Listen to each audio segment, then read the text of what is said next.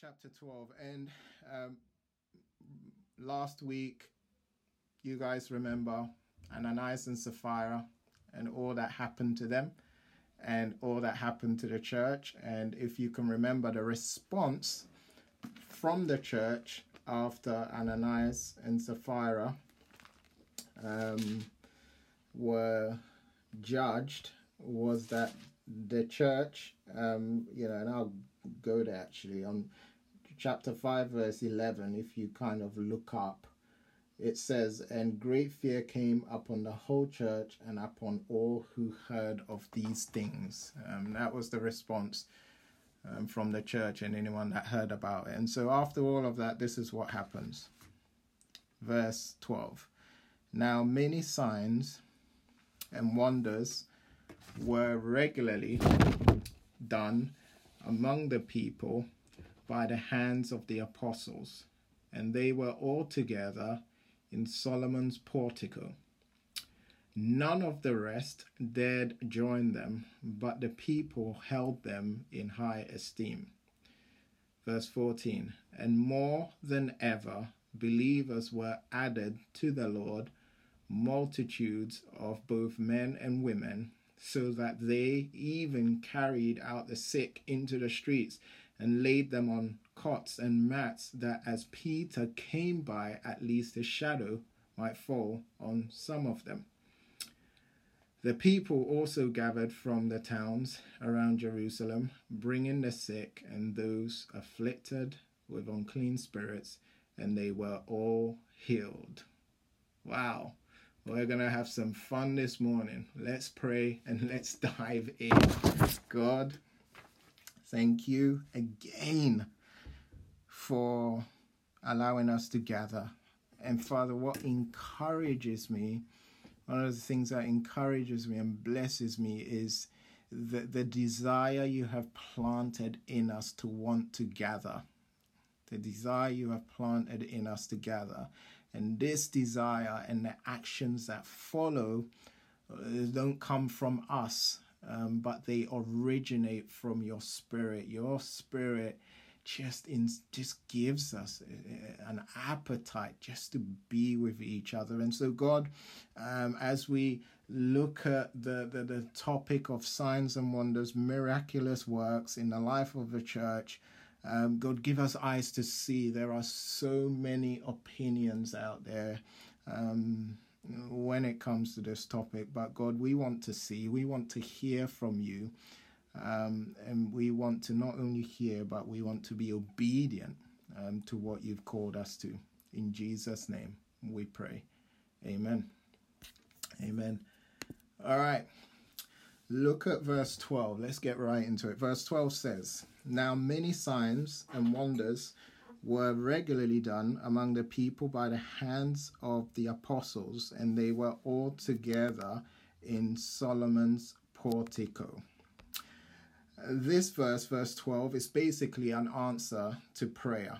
Um, how do we know that? If you remember, um, back in chapter 4 of Acts, we saw how the early church turned to prayer after hearing the report of increasing persecution. And as they prayed, they asked God for several things, but this is primarily what they asked God for. They asked God to give them boldness um, for the mission and for miraculous signs and wonders to accompany the mission. If you go to Acts chapter 4, 29 30, actually, you don't need to go there, but it's going to be up on your screen. Look at what it says. Look at what they prayed. They prayed, and now, Lord, look upon their threats and grant to your servants to continue to speak your word with bold with all boldness one prayer okay this is a second while you stretch out your hand to heal, and signs and wonders are performed through the name of your holy servant Jesus. That was what they prayed back in chapter 4.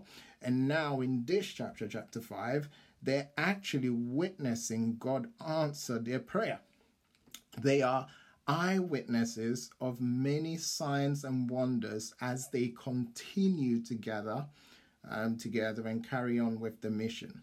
Now, um, briefly look down at verses 15 and 16, right? Um, and those two verses describe some of the miracles, signs, and wonders they were seeing. It reveals to us that sick people were completely healed and people who were tormented by evil spirits were set free.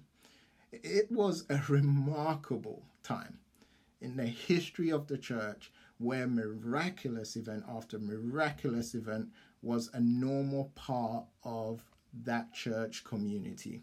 Just a normal part of it. They were seeing miracles left, right, and center. As a church, King's Cross Church, from the very beginning, we've desired to be a church shaped by cultural, shaped not by cultural Christianity, but by biblical Christianity. We want everything we do as a church to be inspired and shaped by scripture. And so that's why um, we are committed to the exposition, expositional preaching, which is the verse by verse, chapter by chapter exploration of the scriptures. And so at the beginning of this year, we made a decision to journey through Acts together, right, as a church in order to discover how God wants us to function as a church. And so far, we've learned so much from Acts. There's so much um, we've been able to apply. Um, and so far, the best part of our study is that there have been um, several things that happened then in the early church that we've seen, we've already seen happen in our church, like numerical growth we have experienced numerical growth. Our church is two and a half, and we've not grown as like fast as the early church, but we've seen some growth based on where we were at at the beginning. We started with you know like four people, and we've seen our church grow to where it's at now. We've also um, seen, like the early church, we've seen new converts. We've seen people get saved in our church and get baptized in our church. We've also, like the early church, seen how we have um, stepped up in caring for the practical needs of one another. We've seen that and we continue to see that to this day. And also, like the book of Acts, like the church in Acts, we've been given boldness for evangelism, right? Um, an example of that was the Easter, share your Jesus stories, right? We, we, we prayed for God to give us boldness as we um, prepared ourselves to communicate the gospel through our social media platform. And so, as a church, we have experienced in the life of our church many of the things that took place in the life of the early church. But this week, the things described in the early church gives us pause. Why? For the early church, signs and wonders like the healing of the sick and the deliverance of tormented individuals was the norm. From what we just read, these miracles happened all the time, right? If you look at the text, it says, Now many signs and wonders were what? Regularly done among the people by the hands of the apostles. That's what was happening then. But for us right now, these miraculous events seem rare. And when we hear reports of miracles, many of us are skeptical and very suspicious. We may believe that every miracle recorded in the Bible really happened but we struggle to believe we'll actually see miracles like that, uh, the ones in scripture, in our day and age. It may have happened then, we say, but we're not sure it can really happen now. This all raises a very valid question, and that is why are miracles not happening in our church in the same way as they did in Acts. So many miracles happened then, and that's awesome. It's awesome when we read about them, so inspiring. But why isn't the same happening now? And when they do, why do we question their authenticity? To answer those questions, we have to first understand the purpose of miracles. All right, let's get right into it. Another word that is often used for signs and wonders is miracles.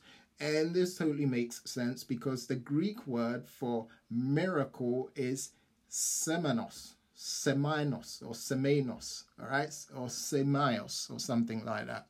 I'm so bad at Greek. I should be really good with Greek. As I was saying, my my wife is um, of Greek origin, um, Greek descent, and I need to work on my Greek. But that's what the Greek word is, and um, the Greek word for miracle means basically means sign. Basically means sign. The dictionary on my MacBook has the following definition for miracles an extraordinary and welcome event that is not explicable by natural or scientific laws and is therefore attributed to a divine agency. And I think this is a helpful definition of what a miracle is. But even with helpful definitions like this one, there's still a fair amount of confusion surrounding miracles. Well, how? We tend to use the term miracle in more of a casual way, especially um, when we use the term as the answer to an experience we can't easily explain, like um, if we were to ever walk away from a car accident unharmed, we tend to say, man, that was a miracle. And in so many ways, that was a miracle. Or when, um, for example, um, the worst team in the league ends up winning some sort of championship, right? The championship, we look at that as a miracle, and they release a whole documentary, um, and they title the documentary "The Miraculous Championship" or something. And so that is how we tend to use the term miracles or define it. Um, um, yeah, we also at times view the ordinary rhythms of nature as miraculous events, um, from the birth of a child to how the eagle flies to the way a fish swims to the seasonal changes a plant goes through. Um, the ordinary rhythms of nature is often viewed by us as miraculous events. And don't get me wrong, like the, the, the, the idea that childbirth is a wonderful thing and it's a miracle in so many ways. And don't get me wrong, every time a flower blooms or animals express themselves in the wild, um, these things will continue to leave us amazed. And they are, you know, miracles in a way. But what we have to remember is the Bible does not really consider these things that is, experiences we cannot explain or ordinary rhythms of nature as signs and wonders or miracles. And so the question is if the Bible doesn't really define miracles in that way, from a biblical perspective, what then is a miracle? There's no one verse in the Bible that defines miracles, but we can develop a pretty solid biblical definition of what a miracle is, and it's not by looking at the whole of Scripture, that is by looking at specific, um, by looking at miraculous events like Moses parting the Red Sea or Jesus walking on water, and the leaders of the early church in Acts healing the sick. And we look at them to help us discover what a miracle is based on these and the many other miracles recorded in scripture, here I believe is a good biblical definition of what a miracle is, and it's from the Gospel Project. They define a miracle as an event in which God makes an exception to the natural order of things or supersedes natural laws for the purpose of demonstrating his glory or validating his message. And so, if you look at that definition, it's when God makes an exception to the natural order of things Um, that is how they view a miracle. C.S. Lewis, who I love so much, once used the following illustration to articulate what a miracle is. He says, for thousands of years a woman can become pregnant only by sexual intercourse with a man, then if she were to become pregnant without a man, it would be a miracle. it would be a miracle. In other words, uh, what they're saying, um, and according based on scripture and what they've studied about scripture, a miracle is when God acts outside of the norm for his redemptive purposes. When God acts outside of the normal, um, natural order of things for his redemptive purposes. Eric Metaxas says this. He says, It is when something outside time and space enters um, time and space, whether just to wink at us or poke at us briefly, or to come in and dwell among us for three decades. So good. And so, from these definitions, um, which are so helpful in order to help us understand what a biblical definition of a miracle is, the most important thing to know about signs and wonders is not how they happened or what actually happened, but the most important thing um, these definitions, biblical definitions, are pointing to is why they happened, why miracles happen. That is the purpose of miracles. As we discovered earlier, the Greek word for miracle is semeos, which means sign.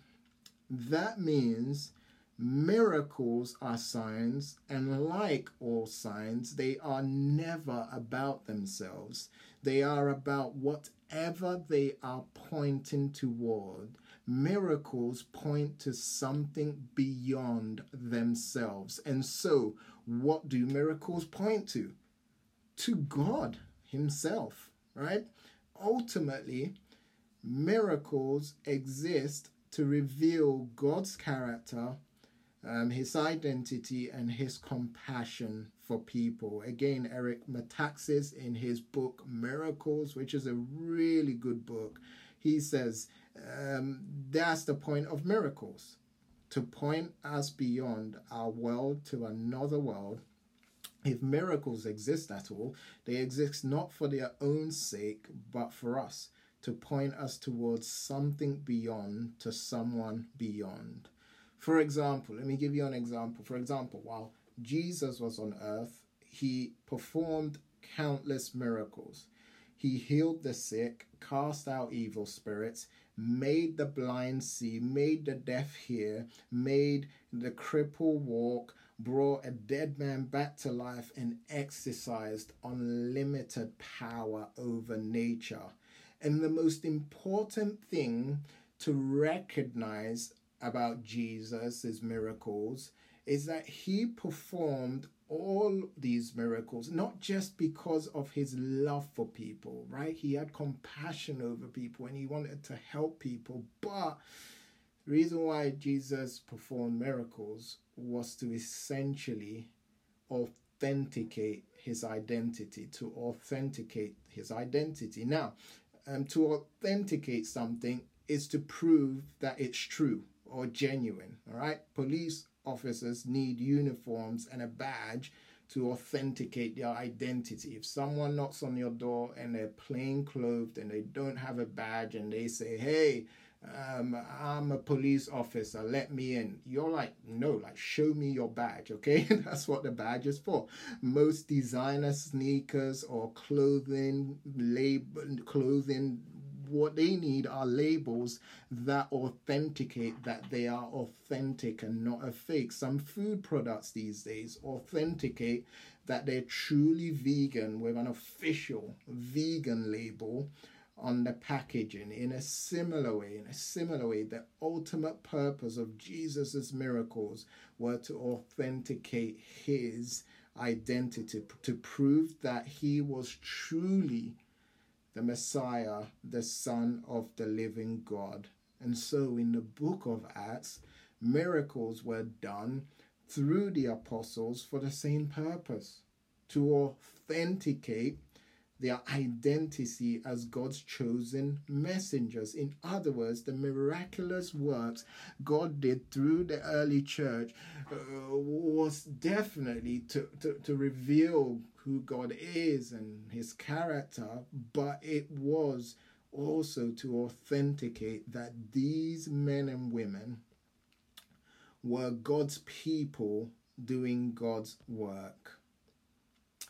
And so, for us now, after just doing a brief survey, right, discovering what miracles are and why they happened, I think we're ready to answer our original question. And that question was why are miracles not happening in our church the same way that they did in Acts? Um, and a good answer to that is miracles in Acts for example, served a purpose in God's redemptive plan to authenticate God's message and his messengers. Miracles, um, God allowed these um, incredible miracles to happen during a unique season in the church uh, to authenticate his message and his messengers. Miracles were like God's seal of approval. In other words, when God did miracles through the apostle, through the apostles, he's he was essentially saying, These are my messengers, and the message they proclaim is my message. If miracles in the Bible were for the purpose of authenticating God's message and his messengers. How should we think about miracles today?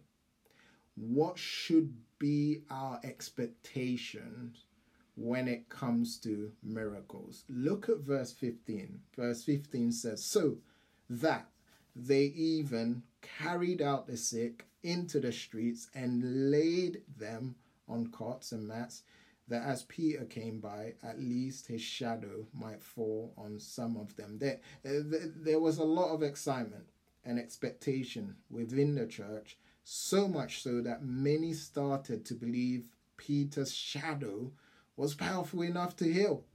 This sounds bizarre, doesn't it? Uh, the belief that someone's shadow had the ability to heal is a bit naive on their part, isn't it? Just sounds a bit too naive. To us, it is, but to them, it wasn't. To them, it totally made sense. Why? In first century Jewish culture, many believe a person's shadow carried spiritual power. Okay? And if you touched someone's shadow, it would benefit you or be detrimental to you depending on who or what cast the shadow. For example, Cicero, the famous Roman orator and writer, said that it will not go well with you, it will be very harmful for you if you were to even touch the shadow of a criminal. Another ancient writer said that a person or animal could be injured if something if something violent happened to their shadow.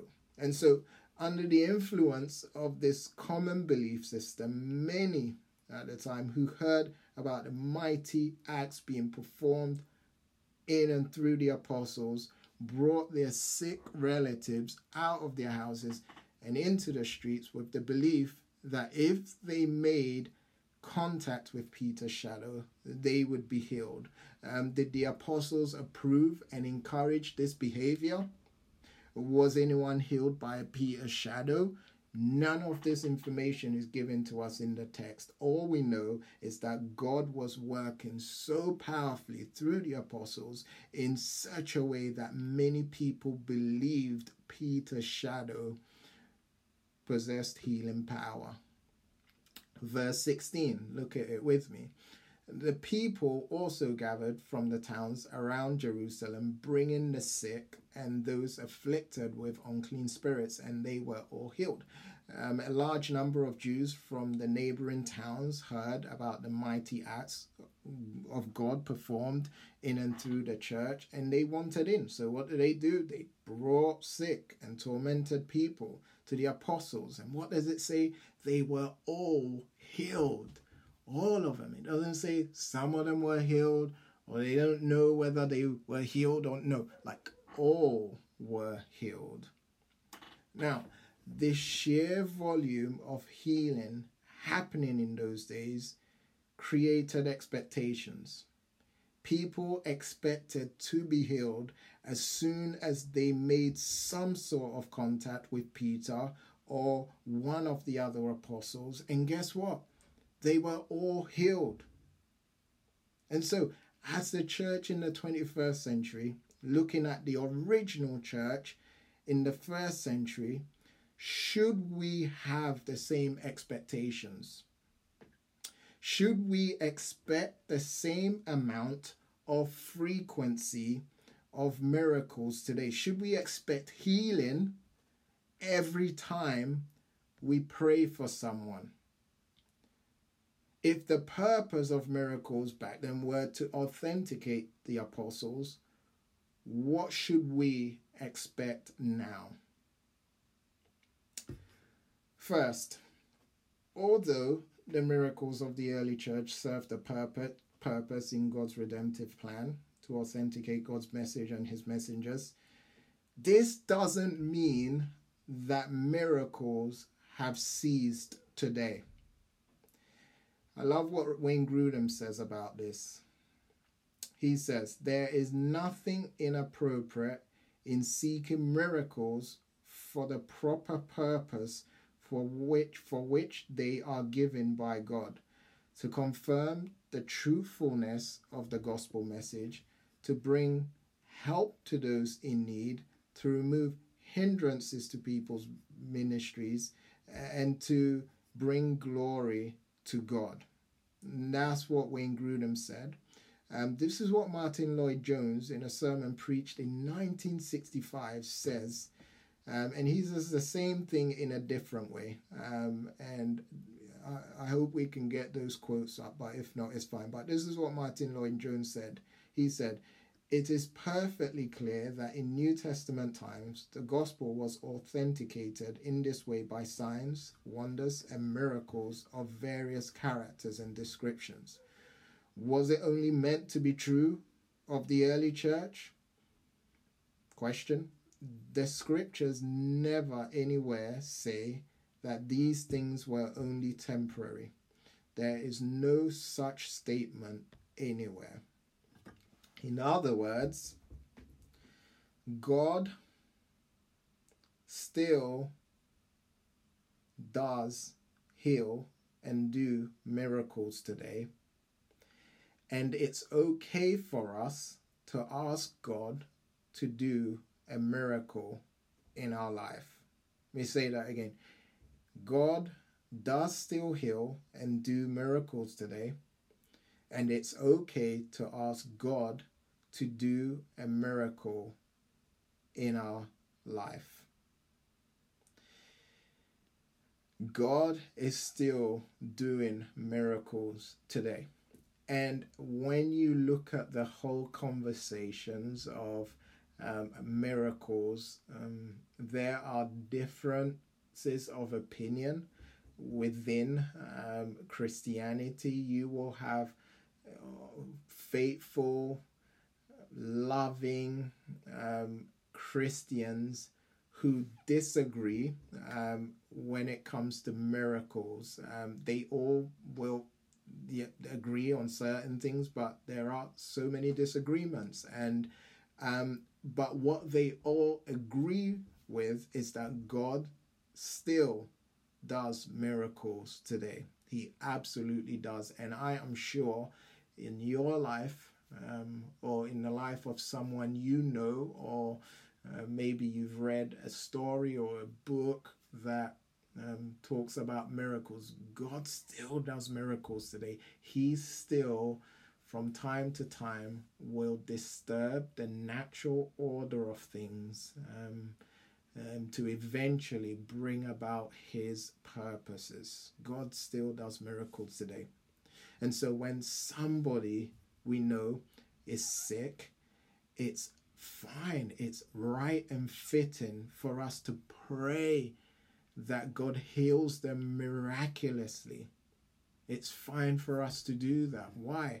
Um, you know, look at Philippians 4 6. I love this passage. It says, Do not be anxious about anything, but in um, every situation, by prayer and petition with thanksgiving, present your requests to God. And those requests um, involve asking God for healing. Um, and so it's right and it's fitting to pray that God does a miracle in your life, whatever miracle you're looking for, whatever is happening in your life that cannot be changed or altered by natural means, it's fine for us to um, ask God to supernaturally work um, in a way that brings about His purposes. Now, although it's okay for us to ask God for a miracle, an important thing for us to remember is that we must do so without demanding although God still does miracles,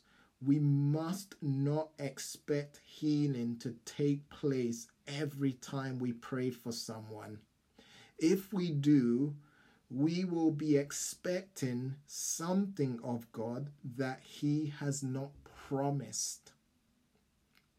There is nothing wrong with praying for God to do a miracle but he has not promised to work miraculously every time we ask.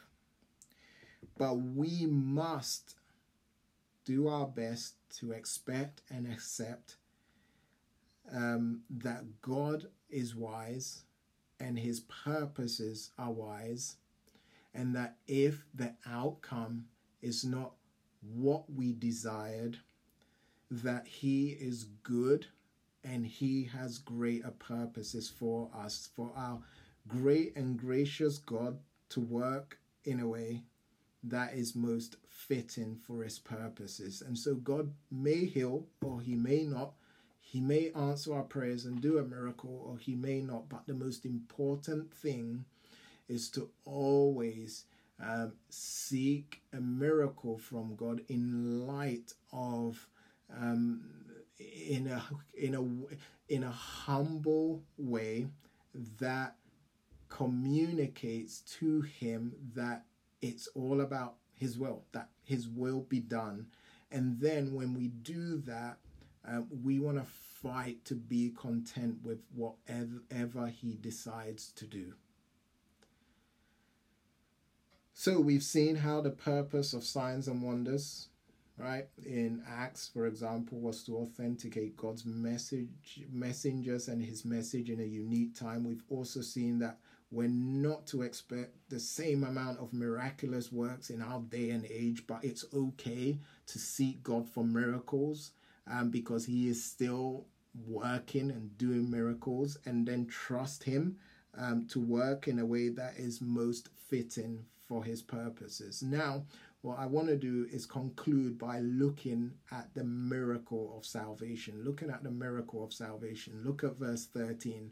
It says, None of the rest dared join them, but the people held them in high esteem. And so, with miracles happening all the time among the early church in Jerusalem, you would expect everyone who heard and saw to um, show great interest in joining the church. That wasn't the case. Surprisingly, there were some who were hesitant to subscribe to the church. We're not entirely sure why, but it's possible their hesitation had a lot to do with the shocking and sudden death of Ananias and Sapphira, which was definitely still fresh on their minds and possibly dominating the headlines at the time. And so, for some, the reality of a God who takes sin seriously was probably why they were hesitant to approach the congregation and instead chose to keep themselves at a safe distance. But although they kept away and wanted nothing to do with the thriving church community, they held them in high esteem. They had great respect for them. Look at verse 14. And more than ever, believers were added to the Lord, multitudes of both men and women. So far in the book of Acts, we've seen how the church experienced rapid growth. All right. After Peter's sermon at Pentecost, it's reported that 3,000 people um, came to faith in Jesus Christ not long after the healing of the lame beggar. Peter preached the gospel, and it's estimated that 5,000, over 5,000 people were added to the church. Ever since the church launched, it has continued to grow at a rapid rate. But notice what it says in verse 14. It says, More than ever, believers were added to the Lord. In other words, the kind of growth being experienced here was unprecedented. Growth of this kind had never been seen before. There may have been some who were hesitant to join the church, but at the same time, there were a crazy amount of people committing to the church. More than ever, believers were added to the Lord. And notice that it doesn't say to the church, it says to the Lord. Um, and that is just a reminder for all of us that when you commit to a local church, uh, you're not committing to a leader, you're not committing to a group of people or relationships within the church. If you commit to a local church, ultimately, and all of those things are part of the local church, but ultimately, you are committing your life to Jesus Christ. You really are. Um, you are committing your life um, to His people and His mission.